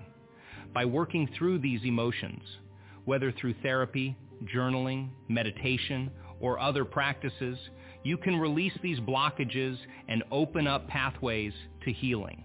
As we delve further into the realm of self-healing, it's crucial to understand the role of the subconscious mind. The subconscious is a powerful aspect of our psyche, operating below the level of our conscious awareness. It governs many of our automatic functions, behaviors, and beliefs.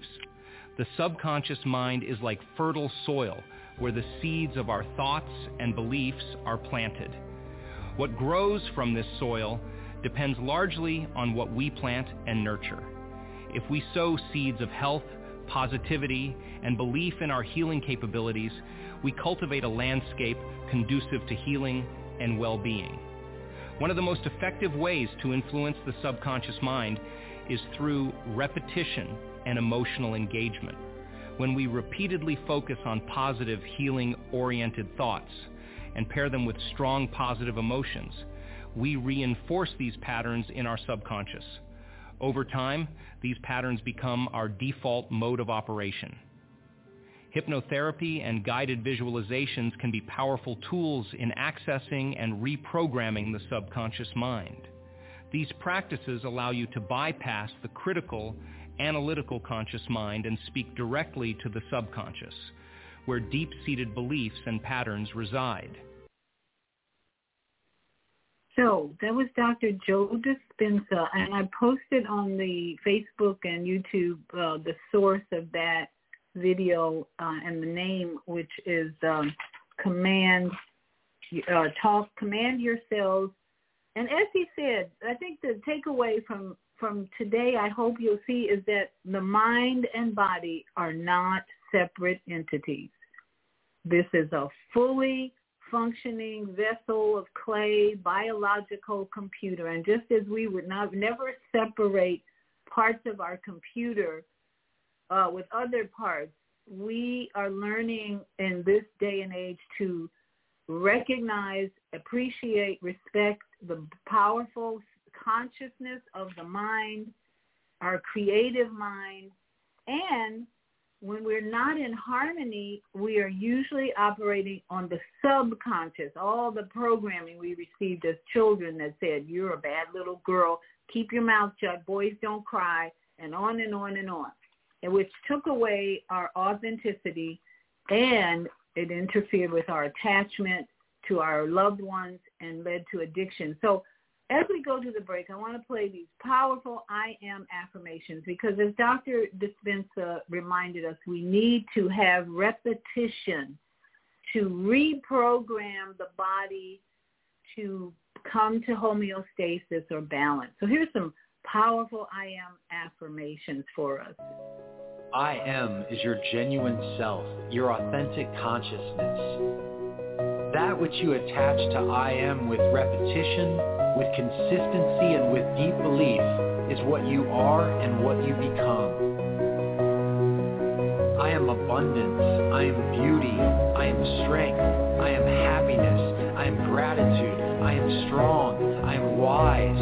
I am wonderful. I am persistent. I am positive. I am successful. I am determined. I am motivated. I am confident. I am thoughtful. I am considerate. I am compassionate. I am integrity. I am intelligence. I am truth. I am wealth. I am health. I am plenty. I am good. I am mind. I am joy. I am one. I am perfect. I am peace. I am whole. I am grateful. I am secure. I am free. I am consciousness. I am awareness. I am mind. I am insight. I am revelation. I am illumination. I am enlightenment. I am heaven. I am unlimited. I am harmony. I am prosperous. I am success. I am magnetic. I am gifted. I am vitality. I am calm. I am relaxed. I am pure. I am noble. I am awake. I am allowing. I am creative. I am blessed. I am worthy. I am blissful. I am beautiful. I am gorgeous. I am grace. I am focus. I am kindness. I am imagination. I am inspired. I am vibration. I am divinity. I am light. I am the life. I am the way. I am divine. I am source. I am you. I am me. I am who I am. I am who I'm becoming. I am who I will be. I am perfect. I am perfection. I am that I am. I am that I am.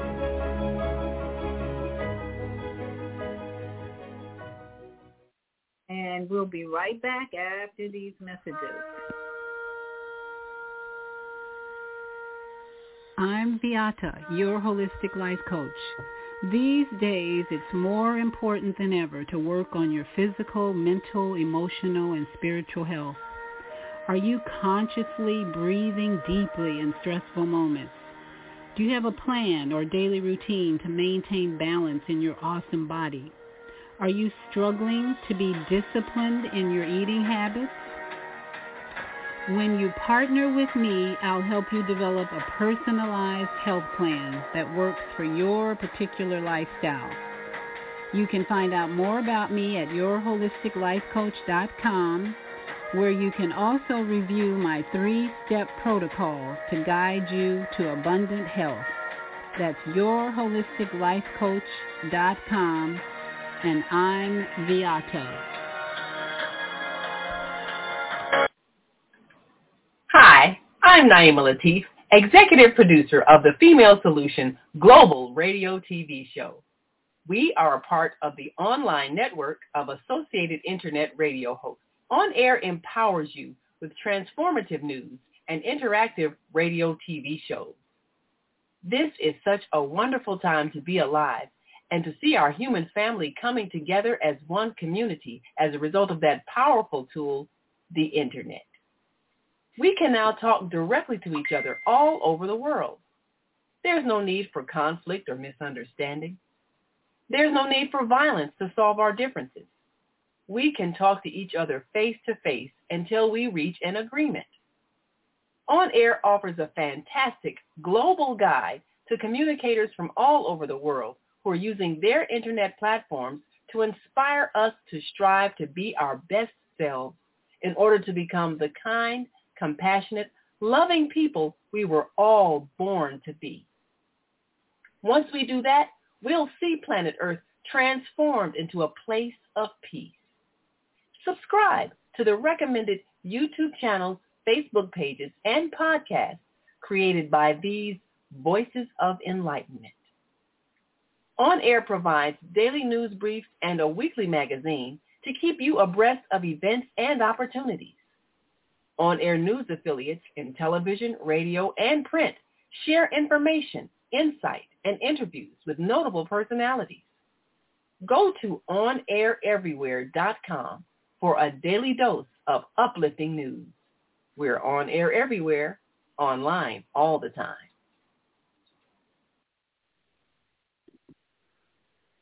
And we are back. Thank you so much for joining us. We've been talking, just joining us, we've been talking about reconciling the mind. And it was just interesting to read about what the word reconciling entails, restoring friendly relations. We're talking about mind and body. Just think of how unfriendly we've been, not realizing that our body and our mind are one continuous energy of flowing uh, vibration, and that uh, we haven't been looking at it that way very much. We've been separating, and yet we need to get back to the idea this is one unit, mind, body, communicating. Reconciling means causing to coexist in harmony. That harmony is what's called homeostasis or balance. Making uh, one consistent with another. We've been so inconsistent with our thoughts and, and our body because our parents, bless their souls, did not teach us about the epigenetics and the quantum physics that we're learning about now. And then finally, reconciling someone to make someone accept, which is all about relationships, not just with ourselves, but with other family members, other people. We have now can think about forgiveness. And that's key to any healing is forgiveness. So I want to play a final, if you don't have any questions or comments, let me just check uh, any comments. Denise Payne has joined us. She said, this is fantastic. I agree, I agree. I get so excited learning more and more from people like Doctor Gabor Maté, uh, Doctor Joe Dispenza, and uh, the uh, Doctor Lipton, Joe, Bruce Lipton. So we have all these people available to us on YouTube, which is why I'm there every evening usually learning more because I'm preventing Alzheimer's. Part of preventing Alzheimer's is to learn something new every day. So I am... Um, I want to share this final uh, teaching by Doctor Bruce Lipton, how to take care of your mind every day. He wants to encourage us. Take care of our mind every day. So as we leave here, we don't stop thinking, well, we can go back to our old ways. Today, this season we're in, twenty twenty-four, it is time. It's time to take care of our mind and develop consciousness, your intuitive self. Get back to your authenticity that was taken away from us in our childhood traumas. So as we heal all those toxic stress situations in our childhood, we become more conscious, more aware of how powerful we really are, and we're taking back our control. So let's listen to this very entertaining message uh, from Doctor Bruce Lipton. He's so entertaining more than anything. I think he, he loves to entertain but educate at the same time. So he's going to talk to us about taking care of our mind on a daily basis.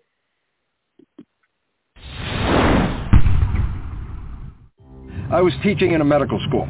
Yeah. And I was teaching the concept about genes, and everyone, of course, has heard about genes, and they believe that genes control their lives, you know. So uh, running in my family is uh, diabetes, Alzheimer's, cancer, whatever it is, and they say, oh, my goodness, I'm a, a recipient of such genes, and this is going to be my life. And this is a belief of victimization, a victimization of heredity. It's running in my heredity, and I'm going to get these genes, and I can't control it.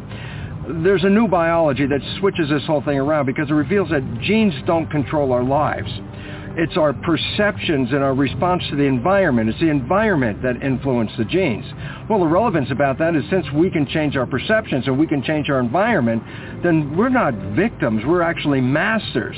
But we have to know that. We have to really come from a, an understanding that we are creating our lives, because if your belief is you're a victim, uh, its belief is translated into biology. You become a victim if that's what you believe. Yes, sir. So you kind of prove scientifically and biologically that the proof of that, that, that we in fact are in control of our genes, that our genes aren't controlling our lives. Can you give us a brief sort of bird's eye view of how you prove that, Bruce? Yeah, uh, it's a wonderful simple experiment. Um, about forty-seven years ago, I was cloning stem cells. Now, back forty-seven years ago, it's only a handful of us in the whole world even knew what a stem cell is. It's, a stem cell is an embryonic cell. In- Okay, I'm going to play the video instead because these are not thinking, so I'm going to play the video uh, instead of the audio. Important. I go, yeah, but guess what? I take the chemicals of a brain that is stimulated by stress and put those chemicals in a plastic petri dish with my cells. You know what? The cells stop growing and they begin to die. You know what? There's an old saying called fear kills. And I go, yep, there's a biology for that. The reason why is the chemicals released by the brain in fear shut down the growth of the body and shut down the immune system. And you go, why would it do that? And the answer is simple. Let's say uh, you're being chased by a saber-toothed tiger. And I say, you have, um, uh, here's the amount of energy in your body, uh, one hundred percent. I say, how much of that one hundred percent do you want to allocate to run away from that saber-toothed tiger? one hundred percent. I go, yeah, so what does that mean? Well, I say, well, the body was using energy for things like growth. And you say, well, I'm an adult. This is very important. I go, yeah, but guess what? The body's made out of about fifty trillion cells, and every day, every day, your body loses hundreds of billions with a B, hundreds of billions of cells, normal attrition, die. Red cells are dying by billions. By the second, you're losing billions of cells. I say, important point, how can I stay alive if I don't replace the cells? I say, ah. Then it says, you have stem cells. And they're the equivalent of embryonic cells. So every day while you're losing hundreds of billions of cells, your stem cells are dividing and creating hundreds of billions of replacements. Every day, you're growing. So, but what happens is, you're being chased by your saber-toothed tiger, you have energy to replace those hundreds of billion cells, and you have a lot of energy, but I say, how much do you want from going away from the tiger? And Lewis sees that, all these, I go, yeah. So I say, what about growth? I say, stress hormones shut down the growth of the body to conserve energy to run away from the threat.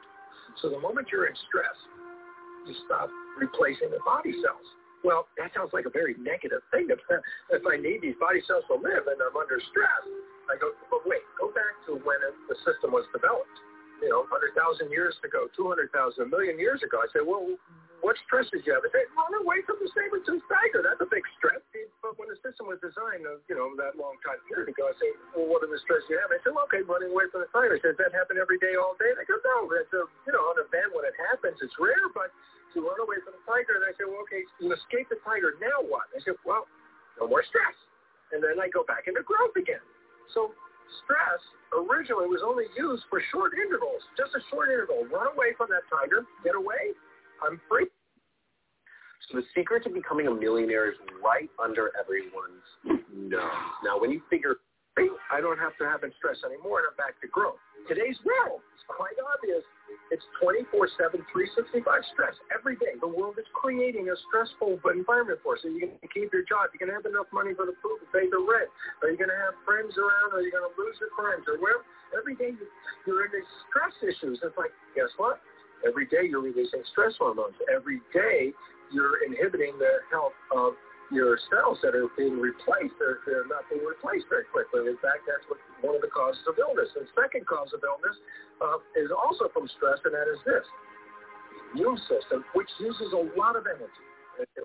You know that, because if you've ever been sick, you didn't have enough energy to get out of bed. That's how much the immune system is using. It uses a lot. So we go back to the situation. I say, okay, you happen to have a bacterial infection, a bad case of diarrhea. It happens to be brewing right now, but you're also being chased by a saber-toothed tiger. How much of your energy do you want to fight the diarrhea bacterial infection, and how much do you want to run away from the tiger? So the issue is this. Stress hormones conserve energy from the immune system by, guess what, inhibiting the immune system function. When you're stressed, you don't want to use all that energy to be in bed and recover. You want to run away from, from the tiger. So I say, oh, you got this bacterial infection. You got a tiger chasing you. Who cares about the infection? Simple reason, as the police said, if the, if the tiger catches you, the bacterial infection is not your problem anymore. And uh, so the significance is stress has now done two things. One, it shuts down the growth of the body to conserve energy so that you can run away from that tiger. And two, it shuts down and inhibits the immune system, which is protecting you from threat, but internal threat. And the result is what? Stress is the facts. This is it, right? ninety percent of illness on this planet is directly tied to stress. For what reason? Because you've interfered with keeping the body alive by replacing the cells, and you've shut down the immune system that's protecting you from the infection, and sure as hell, you're going to get sick when you're stressed. That's what the consequence of stress is, sickness, and, and the reason is life. You're not maintaining your, yourself. I mean, the immune system is shut down. You know what? Interesting point. There's a therapeutic use for stress hormones. When a doctor wants to transplant an organ into a person, let's say they want to transplant a kidney or a lung or a heart into a, a patient, remember, it's foreign tissue. If I transplant somebody else's kidney in your body, your immune system, by definition, should say, hey, not cells, and eliminate the kidney, okay? So I say, well, how do doctors make sure that the transplanted kidney isn't rejected? And the answer is they give the patient stress hormones before doing the operation mm. so that when the kidney is transplanted, the immune system is being inhibited and will not attack the kidney.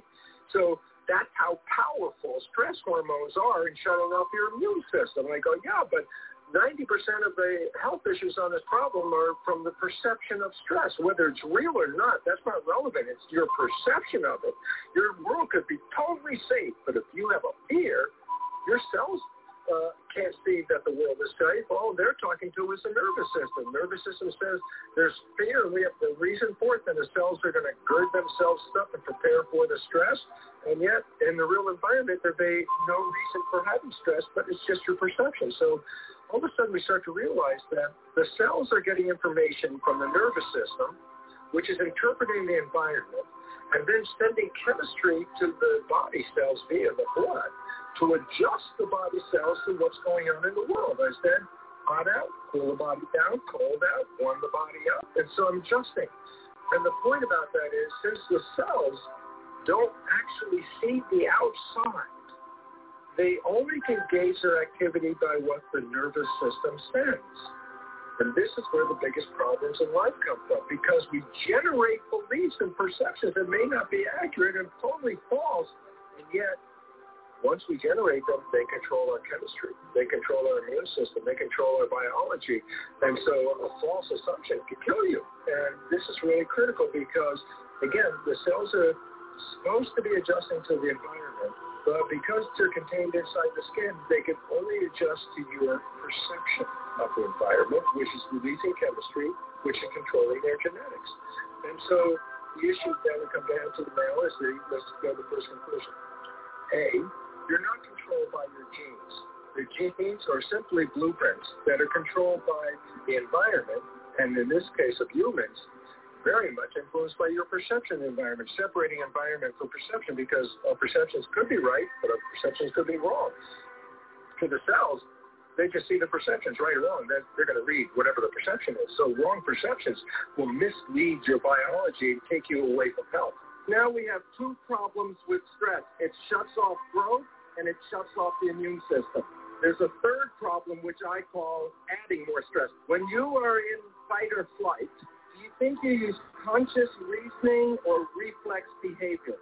You use reflex behavior. The stress hormones squeeze the blood vessels in the gut, causing the blood to go to the periphery. When the stress hormones come into the body, they also go to the brain, and they squeeze the blood vessels in the front of the brain where consciousness is to push more blood to the back for reflex behavior. That means when you're under stress, you are less intelligent. And for my example, I give you the people of the United States. And the reason is the government knows this. And ever since nine one one, they keep in the media, the newspaper, the television, more stress, more stress. And the result is since nine one one, every year, the pharmaceutical companies have made twenty percent more profit every year in selling drugs. So it's important to realize that stress affects you in many different levels, but all of them result in shutting down your life. It has now been demonstrated that love is the greatest growth signal in the world. For example, Yugoslavia, where they have orphanages, the people could not afford to take care of their children, and they sent them to orphanages. They got food, clothing, the protection of living inside. They got everything they needed to live except love. And about forty percent of those children became autistic. What is autism is the child is shutting itself off from the world. It's in protection, closing itself down. And all of the parameters of health and intelligence in these children were greatly suppressed. They got everything but love. The issue is, when we are in this direction in protection, we shut off growth, and that's when illness starts. So when we're on this side of the scale, protection leads to disease, and growth leads to wellness. And I said, well, what causes this disease? And the answer is stress. Now, here's the problem that people do not realize. If I just remove the stress from my life, where am I on the scale? It's zero.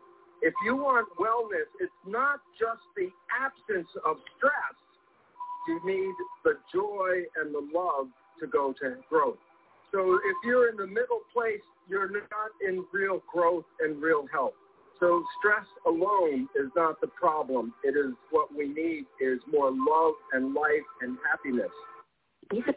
So that's a very powerful reminder, remind for us to express love to self. Fly, fly, fly. First thing in the morning, don't get out of bed before you fly. First, love yourself. Roll those joints. Meditate. Breathe deeper. Waking up in the morning, you realize you haven't been breathing deeply. So first thing, start deep breathing. Before you open your eyes, don't get out of that bed before you take in some deep breaths. Give thanks to the Creator for your breath. Give thanks to the Creator if you have a roof over your head. Give thanks if you have heat and a cold climate. Give thanks, give thanks, give thanks. Gratitude, gratitude, gratitude. More gratitude. And again, roll those joints. Give thanks that you can roll joints. Even if all your legs aren't working, roll those ankle, your elbows and your wrists. And breathe, breathe, breathe. Do some eye exercise. Roll those eyes around. Giving thanks and gratitude. And as he said, love, love, love. The Female Solution hosts are doing a love series uh, starting, uh, I believe, this weekend. Actually, our host, Zelda, started Monday with the um, mama, I, forget, I believe it was, uh, let me see, I forget, Zelda had a guest talking about um, the Love Mama, or uh, she would, she makes uh, love, um, oh, so Sugar Mama. Sugar Mama was on Monday. So we started this week with our love series, and we're going to be talking more and more about that, February again being the heart month. So I think all of us need to go and define love. There's a scripture, First Corinthians, I believe fourteen, that defines it on the biblical level, on a wise level. Love is patient. Love is kind. Does not envy. Does not boast. Does not keep a record of wrong. that, that is the forgiveness that we all need to practice to overcome uh, the disconnect of mind, body, and to create balance in our body. Stop keeping a record of wrong, because that's focusing on the past. As we just heard from Doctor Dispenza, we don't need to be spending energy on past and regretting the regretting the past and worrying about the future. That's where we have had a disconnect with mind and body, because this mind-body energy is all about the present moment. Let us stay in the present moment with love, gratitude, wisdom, courage, and appreciation for everything that we have in this life, and reminding ourselves that everything is a lesson.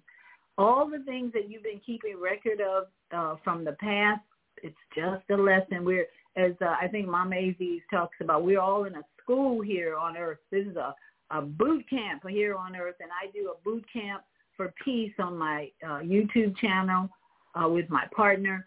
So let us work together to create the homeostasis on the inside, balance, and on the outside. This world needs homeostasis on the outside. So let it start here uh, with me and with the female solution as we go forward. Defining love. I think that's where we start. And then get ready. Get ready. Yes, uh, Zelda said, Sugar Mama. Lori was on Monday morning, mindful. And I loved uh, that woman, uh, her story, but she didn't talk about her childhood. I kept waiting and waiting and waiting and waiting for the childhood story. So if you're ever a guest on my show, that's where I start. What was your childhood like? Why? Because we know now. It's all about the trauma and the toxic stress that creates all the diseases that were mentioned uh, even on Monday, and, and all the people that I hear when they talk about their current uh, emotion, their current physical problems. I'm thinking, okay, tell me about your childhood. And every young person who wants to marry another person, before you even think about a wedding, sit down, talk about the childhood. You're going to be really uh, challenged if you don't talk about it before the wedding, because it'll come up. The universe is all about triggering our B S from the past. When we have a person that comes into our life, love, love, love, oh, I love you, you're so sweet, let's get married. And then you haven't talked about all the trauma they went through as a child. Guess what? It's going to come up in the wedding, in the marriage. I'm guaranteeing you that. So talk about it beforehand, and then decide if you want to journey with this person to help them reconcile their past to a more brighter, healthier, peaceful, present moment. Love, love, love. So anyway, we're at the end of the show. We're over past the show. Thank you all for joining me. Everybody have a great weekend. Ah, I'm going to be on the beach this weekend because it's warm enough in the seventies. It's loving Florida. And wherever you are, get out. And even if you're in the cold, get out for a while.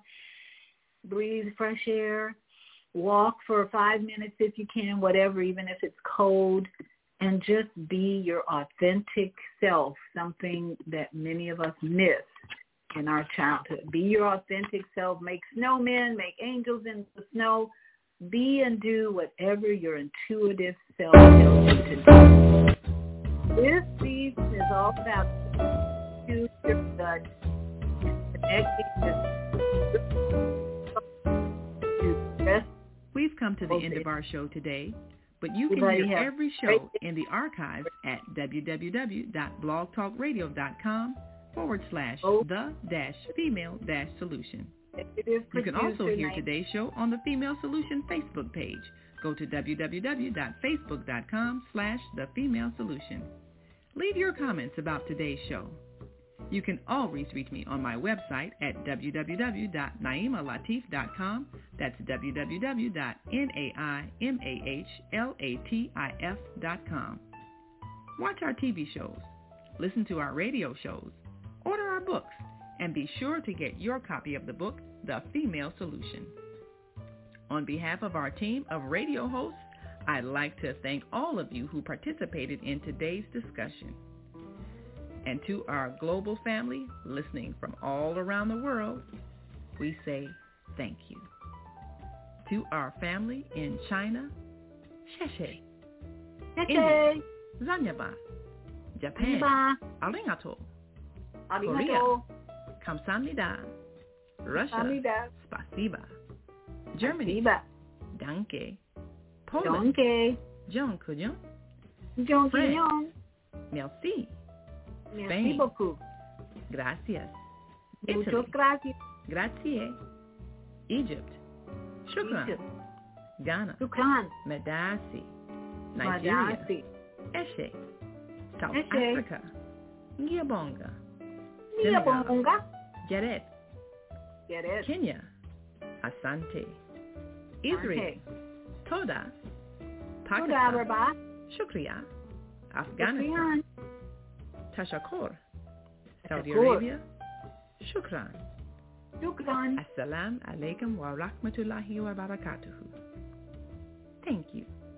And may peace be upon you and the mercy of God and God's blessings. Yogi friends out there, namaste and sat nam. Aloha, all you beautiful Hawaiians. Stand firm, stand strong, and fight the good fight for Maui and Lahaina. Mwah. Love you.